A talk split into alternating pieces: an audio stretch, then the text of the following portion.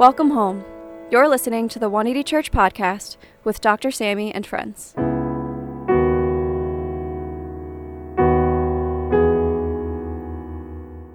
Dr. Sammy and friends are resting this week and will return next week. However, we have a leader from our local church community giving today's message. Today's sermon is given by Pastor Billy Kim, Director of Communications at 180 Church and chaplain at NYU. Hello, everyone. Welcome back. As you can tell, I'm using an umbrella right now because it started raining, so hopefully it's not too distracting. So, to begin, I want to mention a Netflix documentary that dropped last month called The Social Dilemma. And if you haven't heard it before, it's a fascinating documentary where a former Google design ethicist, Tristan Harris, mentions how these big tech companies actually manipulate and polarize us with misinformation. And the question is, how do they do that? Well, because these tech companies are driven by profit, they'll do whatever they can and created these algorithms to keep us engaged and entertained as much as possible. And because these companies don't really have a moral code, they'll feed us information, whether true or false, to make sure we are glued to their apps. And you know, that's why there's the term, you know, falling into the rabbit hole. And I'm sure all of us have experienced that one way or another, whether it was Facebook, YouTube, Twitter, Reddit, where we went from one recommendation to another, one video to another, one subreddit to another, where we're just scrolling down endlessly for hours and hours. And even sometimes reading or watching some strange things that we never even expected. And in fact, that actually what happened with uh, Kyrie Irving and how he fell into the rabbit hole and found themselves reading some crazy conspiracy theories about why the earth is flat and actually being convinced by it, rejecting any sense of science whatsoever. And you know, you know, we could hear that and and know about that and say, you know, that's just Kyrie Irving. You know, he's a basketball player. You know, he says some ridiculous things sometimes. But the truth is, we all fall into it. You know, the truth is, these algorithms do a really good job tailoring to our preferences, our interests, and our tastes, and create a kind of insularity where we are just driven with one form of information. You know, for example, politics is actually a perfect example of that. If you're a person that leans politically left, you know, Google and Facebook reads that and knows that data and will feed us more information about CNN, about This Is Now videos, and and all the liberal th- and, and the New York Times. And if you if we lean politically right and we lean conservative, they'll feed us Fox News. You know, they'll feed us the Wall Street Journal and the Blaze. And they won't even give us the other side, which create creates a, a disparity, a polarization, and a gap between the two sides. And the reason why I say that is because in our in our current uh, cli- climate right now, in our culture, America is divided more than ever before. Sure, the elections are presumably over, and in New York City right now, there is a sense of relief and joy. But the truth is, that's because we're in New York City. You know, we are in a liberal bubble. The, the reality is is that 40 about 48% of the population voted for Trump. And that's not because all of them are racist. Some are. But that's not because all of them are ra- racist people voted for Trump for their own particular reasons, but but there's so much generalizations, assumptions going on both sides of the aisle that we no longer hear each other or talk to each other. You know, we are so quick to speak, but so slow to listen. Right? And you know, I'm not blaming social media at all because the first, truth is church uses social media too. You know, we're using social media now to perpetuate the good news of the gospel. But as Jim Collins says, and I think he does creates a fair, uh, uh, such a truth about this, is that technology cannot create growth. Meaning, technology cannot create something that doesn't exist, but it can accelerate it. And what we're actually seeing now is that technology accelerating something that's very dark in the human heart. In the Bible, it's called sin, but what we're and so what we're seeing is the acceleration of the sinful heart that is full of self-interest, of hatred, and tribalism that contributes to this problem that separates us more and more. And I believe that if we are not aware of it or we're ignorant of it, we will be implicitly contributing to this problem of polarization and, and separation that's creating hate. You know, Jonathan Haidt, uh, a social psychologist, researched on polarization and said that this was happening way before the 2016 election and with the Trump administration. In fact, he was saying that it is not social media, it's not just politics, but it was actually happening in the academies. And he was saying that even it started even in the uni, uh, in the universities like NYU, where it's supposed to be a place of shared ideas, of hearing one another. But even in the academies, you, you, he sees and he's witnessed and researched that there's been a deep separation of ideas where we no longer tolerate each other.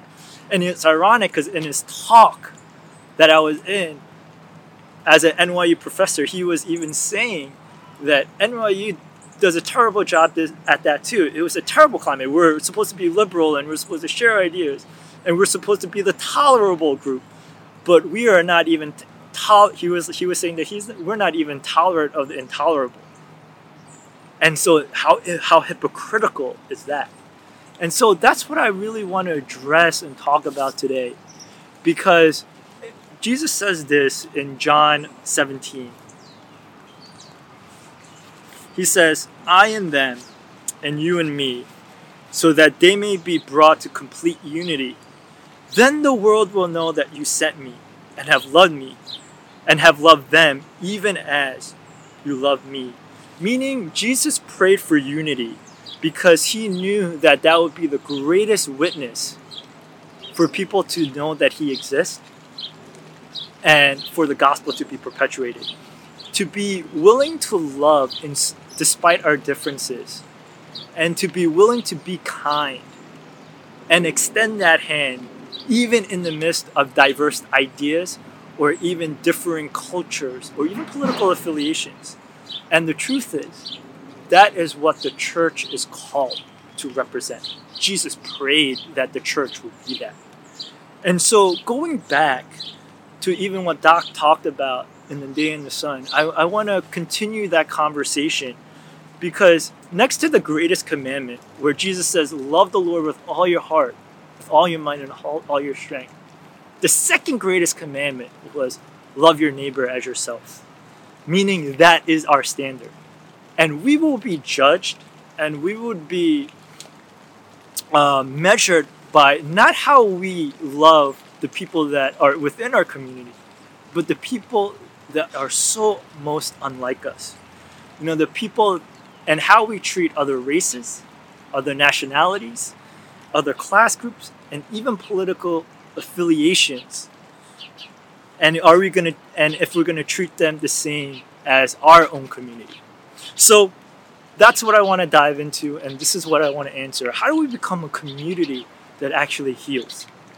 And so we're going to go into acts 10 and we're going to go back into the book of acts and we're going to look into the life of peter and we're going to find out how so as you as we go into acts 10 i'll come back and then we'll we'll answer that question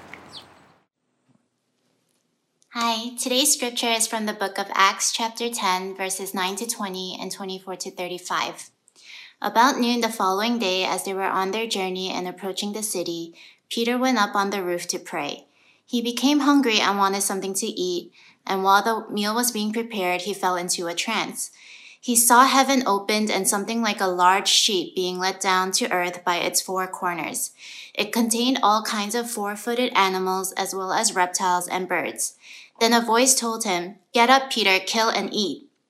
Surely not, Lord, Peter replied. I have never eaten anything impure or unclean.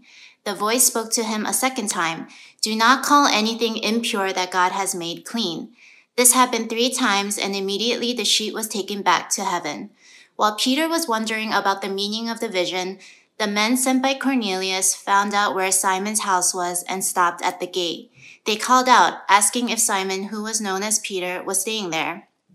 While Peter was still thinking about the vision, the Spirit said to him, Simon, three men are looking for you. So get up and go downstairs. Do not hesitate to go with them, for I have sent them. The following day he arrived in Caesarea. Cornelius was expecting them, and he called them together and his relatives and close friends. As Peter entered the house, Cornelius met him and fell at his feet in reverence. But Peter made him get up. Stand up, he said. I am only a man myself. While talking with him, Peter went inside and found a large gathering of people. He said to them, You are well aware that it is against our law for a Jew to associate with or visit a Gentile. But God has shown me that I should not call anyone impure or unclean. So when I was sent for, I came without raising any objection. May I ask why you sent for me? Cornelius answered, Three days ago I was in my house praying at this hour, at three in the afternoon. Suddenly, a man in shining clothes stood before me and said, Cornelius, God has heard your prayer and remembered your gifts to the poor. Send to Joppa for Simon, who is called Peter. He is a guest in the home of Simon the tanner, who lives by the sea.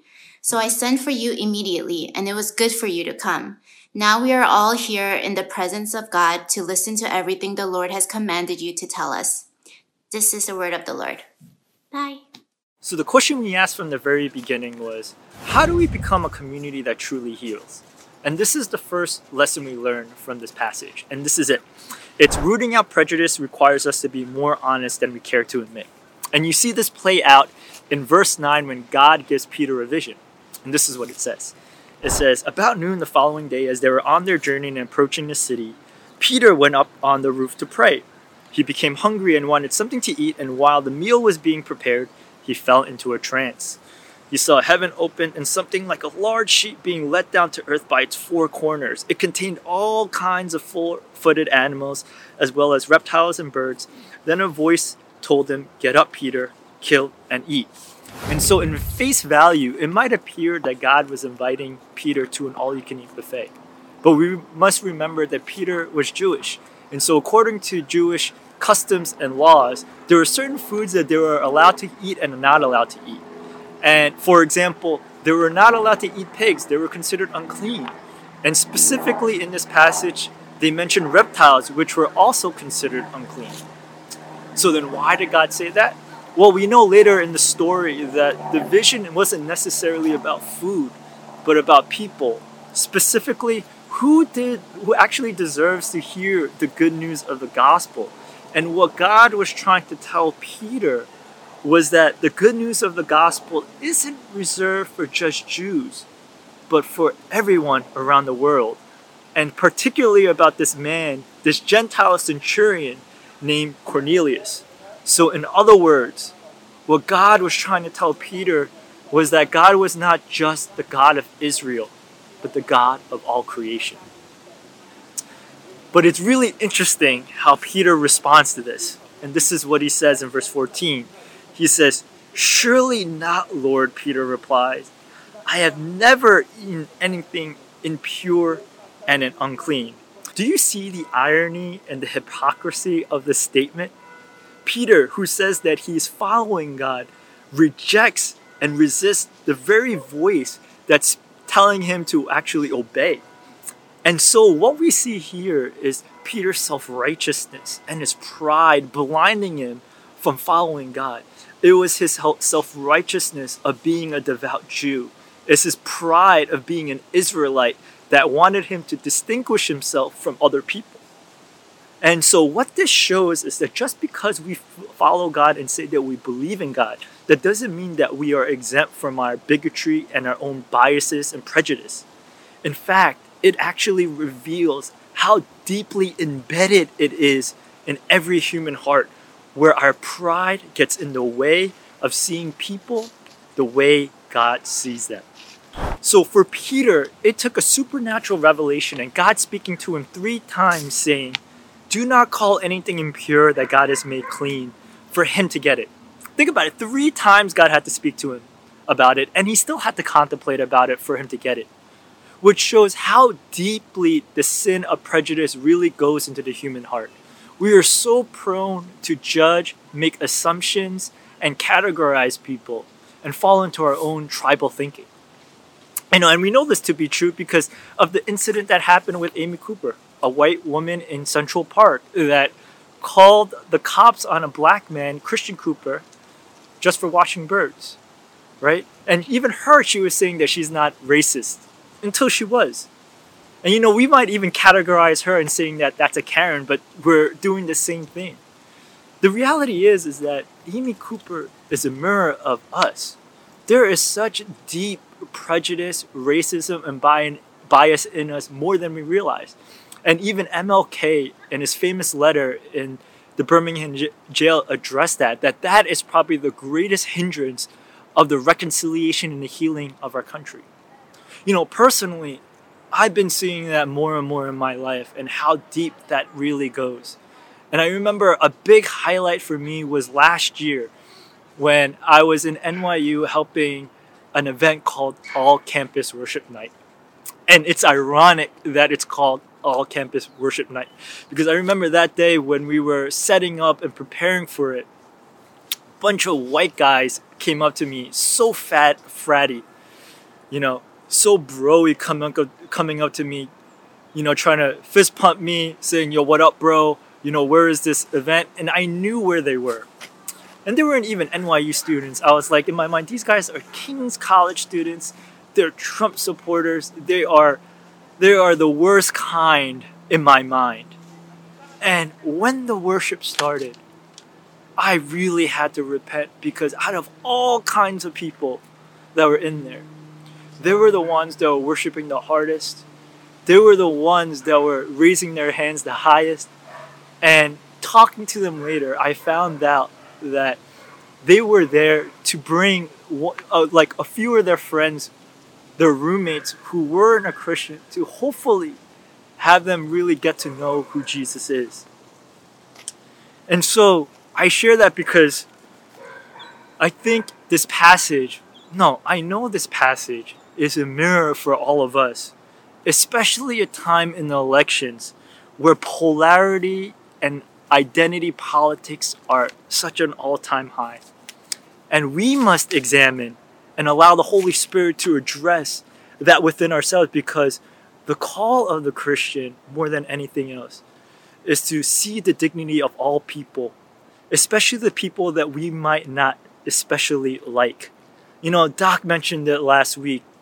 You know, the parable of the Good Samaritan is see is very much what we see in the narrative of Peter and Cornelius right here. We must treat people with other races, nationalities, and other people groups, and even political affiliations with the same amount of respect, care, and love that we treat our own. Because the truth is, God was speaking to Peter and He's speaking to us and reminding us all have sinned and fallen short of the glory of God. And the cross is the greatest equalizer in all of us. So, as a church, we must operate in the lens of grace. And we must operate in seeing other people regardless of who they are with the same amount of respect and love as God has been treating us. And so we must remember, especially at the time, at this time, that we are not Democrats, we're not Republicans first, or even Americans first. We're first Christ followers. And as Christ followers, we're meant to see everybody as brothers and sisters, whether lost or found. So let's examine the way we categorize people and ask the, and I pray that the Holy Spirit will show you and convict you how that actually plays out in dividing and and in creating disparity and pushing people out in our lives.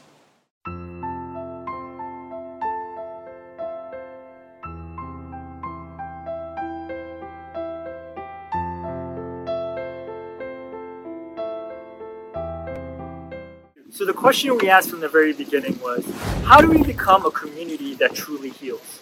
And this is the second lesson we learned, is that we need to shape our eyes to see through the lens of the kingdom than the kingdom of this world. And we see this play out through this reconciliation between Peter and Cornelius through the power of prayer. In fact, it is prayer that initiates everything that's going on in this passage. In the beginning of Acts 10, It is when Cornelius prays that God intervenes. It is when Peter is praying in the roof that God intervenes and shows him a vision.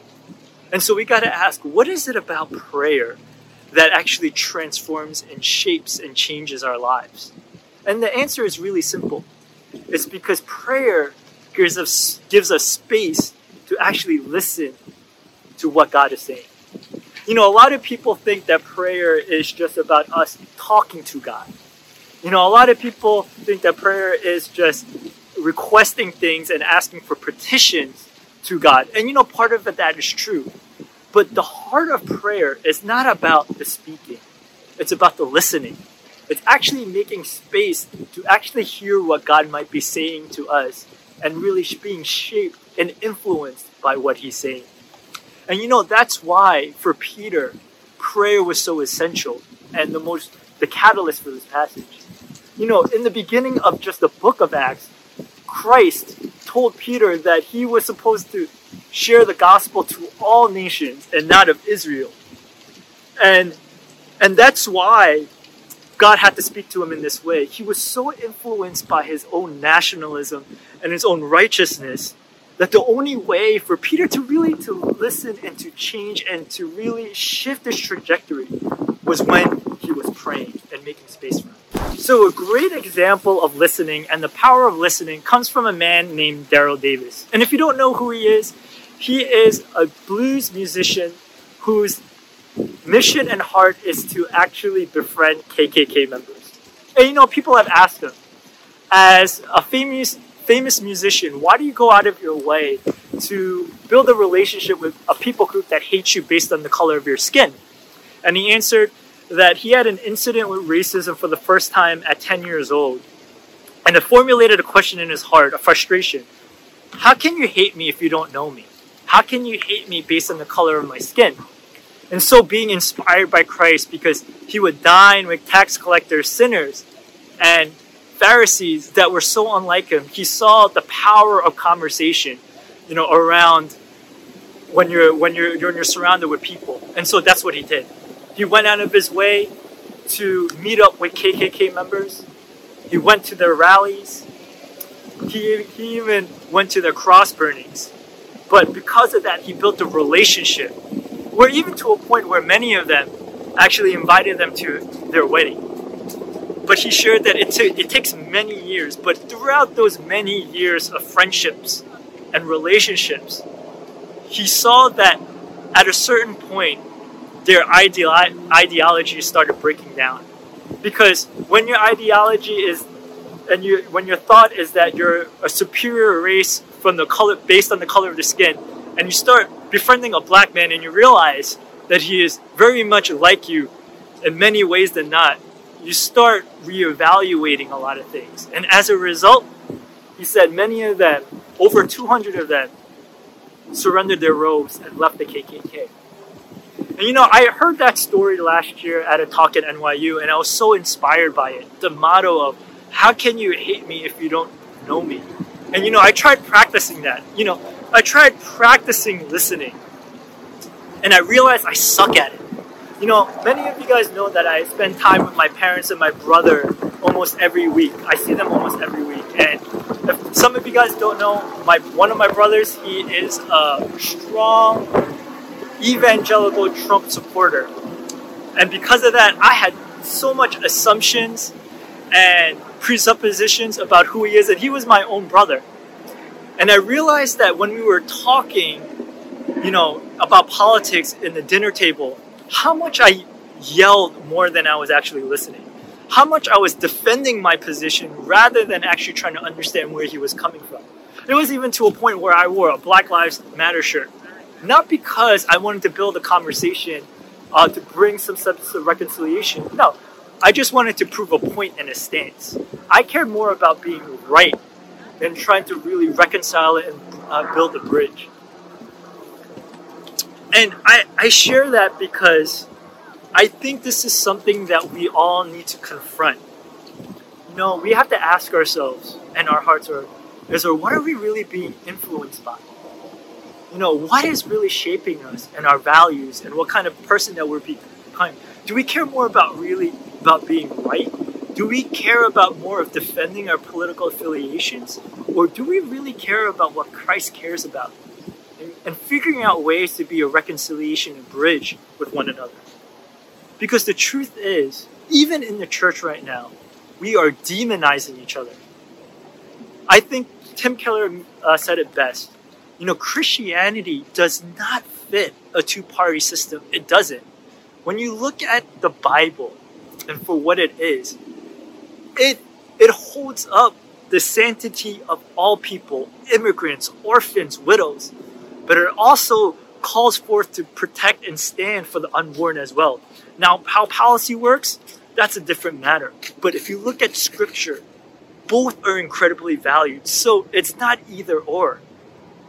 And so we have to ask ourselves what are we being shaped by? Are we being shaped more about our politics and our political platforms? Or are we being shaped by scripture? Because that is really what the core of what this passage is really talking about.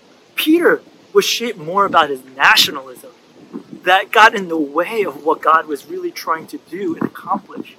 And we have to ask the same are we being shaped by Christ, His truth, and everything that he, what He says? And you know, that's what's so powerful about what this theme that we've been doing ever since in the summer, going through the book of Acts.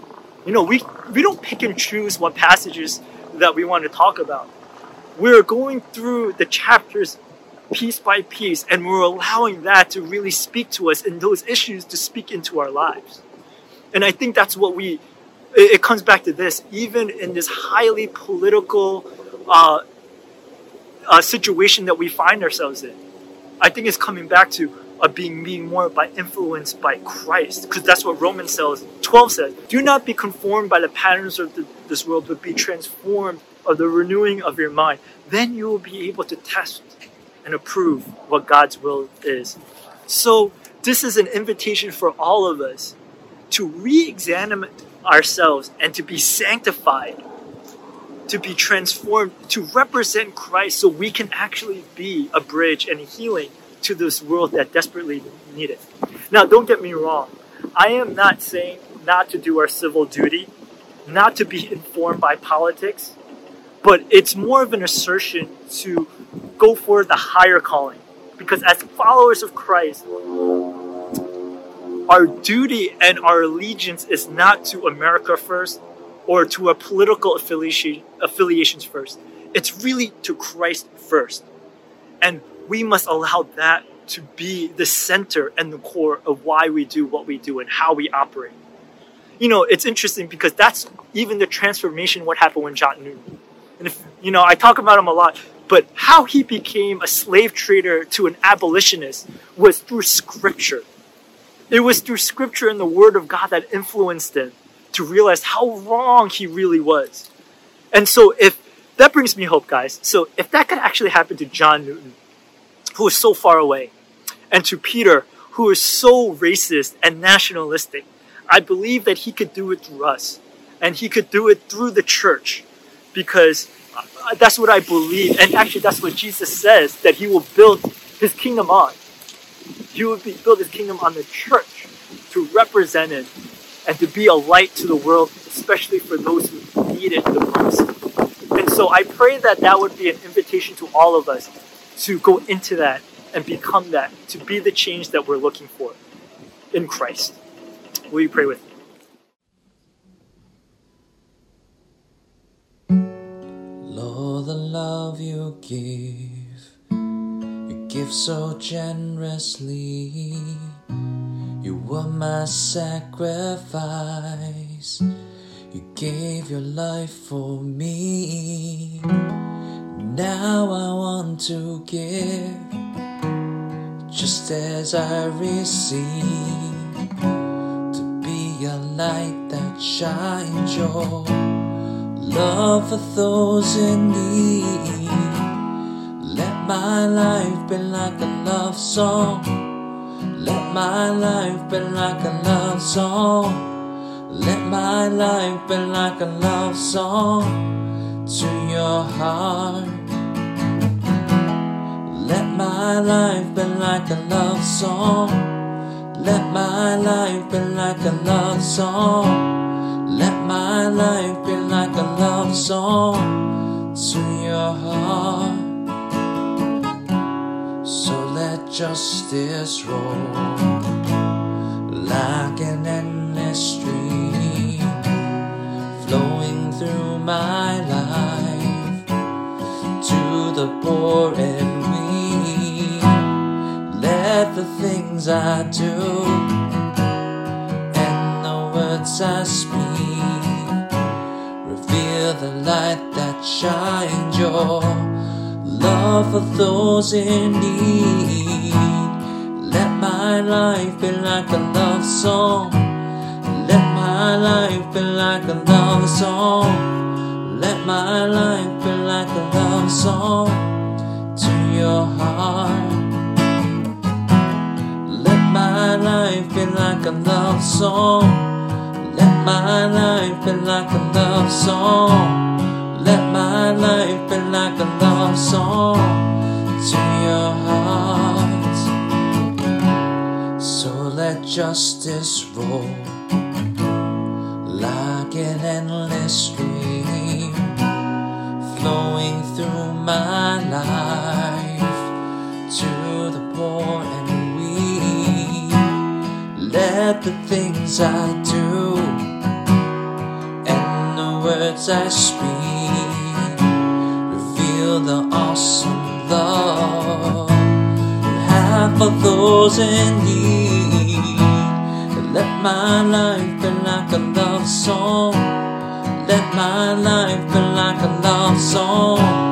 Let my life be like a love song to your heart.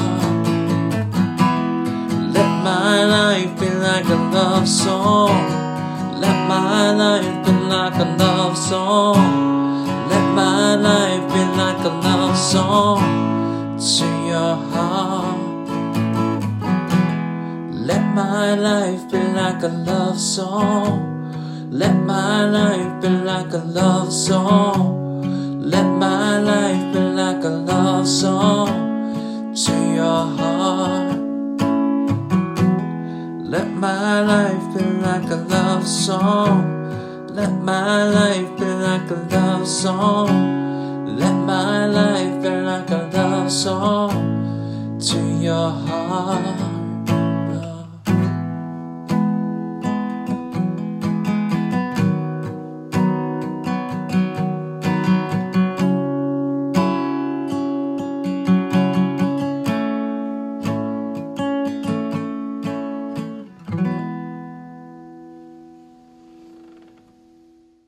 Your heads? May the grace of the Lord Jesus Christ and the love of God and the fellowship of the Holy Spirit be with you now and forevermore. All God's people say, Amen. God bless you. Go in peace.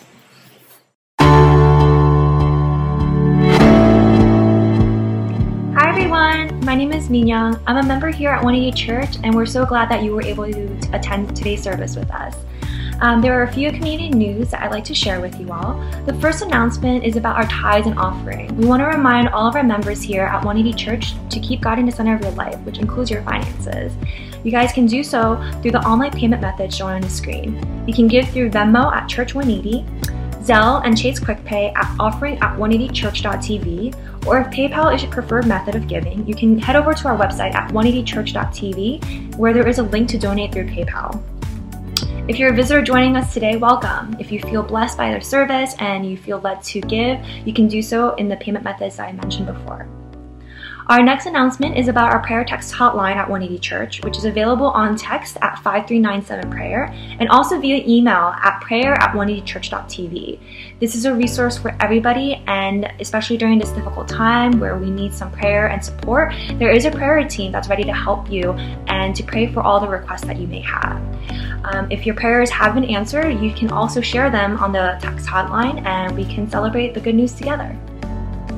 Next up is about small groups at 180 Church. These are smaller pockets of our community that meet on a weekly basis where we can dive a little bit deeper into the Word and share how the message from that Sunday uh, spoke to us. We have a few different groups that are all meeting virtually now, and if you're not currently connected with a group, you can reach out to Pastor Billy at the email shown on the screen and he can get you plugged in into a group for you.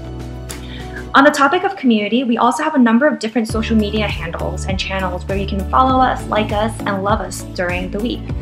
We have a Tumblr page at 180BRG where we post a chapter of the Bible a day so you can read through the Bible with us. We also have a Facebook page at 180 Church.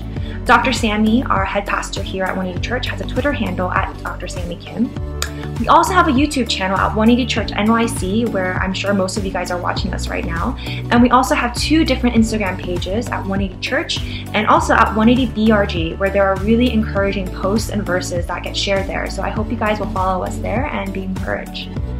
We also have the 180 Church podcast with Dr. Sammy and friends, where you can tune in into a conversation and a dialogue that goes into goes into the word a little bit deeper with Pastor Lydia and Joe Lu, who's a member of our community here. It's always a great time just listening to them um, converse about how the message has spoke to them and has impacted them, and you can see how it can do the same for you. We also have a virtual 180 cafe on the Discord app where you guys can come hang out at any time in different groups on different channels, and it's an easy way to stay connected with the community and also check in with one another. In addition to this, uh, we have we have a new addition, which is our SoundCloud, and it's a worship playlist of all the things that Pastor Lydia has played throughout this pandemic. So if you've been blessed by any song throughout this time, you'll see it there use it as a way to connect with God, to remember that God is with you, and to be blessed by Him and to bless others through this situation that's going on. And last but not least, if you'd like to learn more about our church and want to sign up for our weekly emails, you can come visit us at 180church.tv. That's it for all of our announcements. Thanks for joining us today. We'll see you all next week. Bye.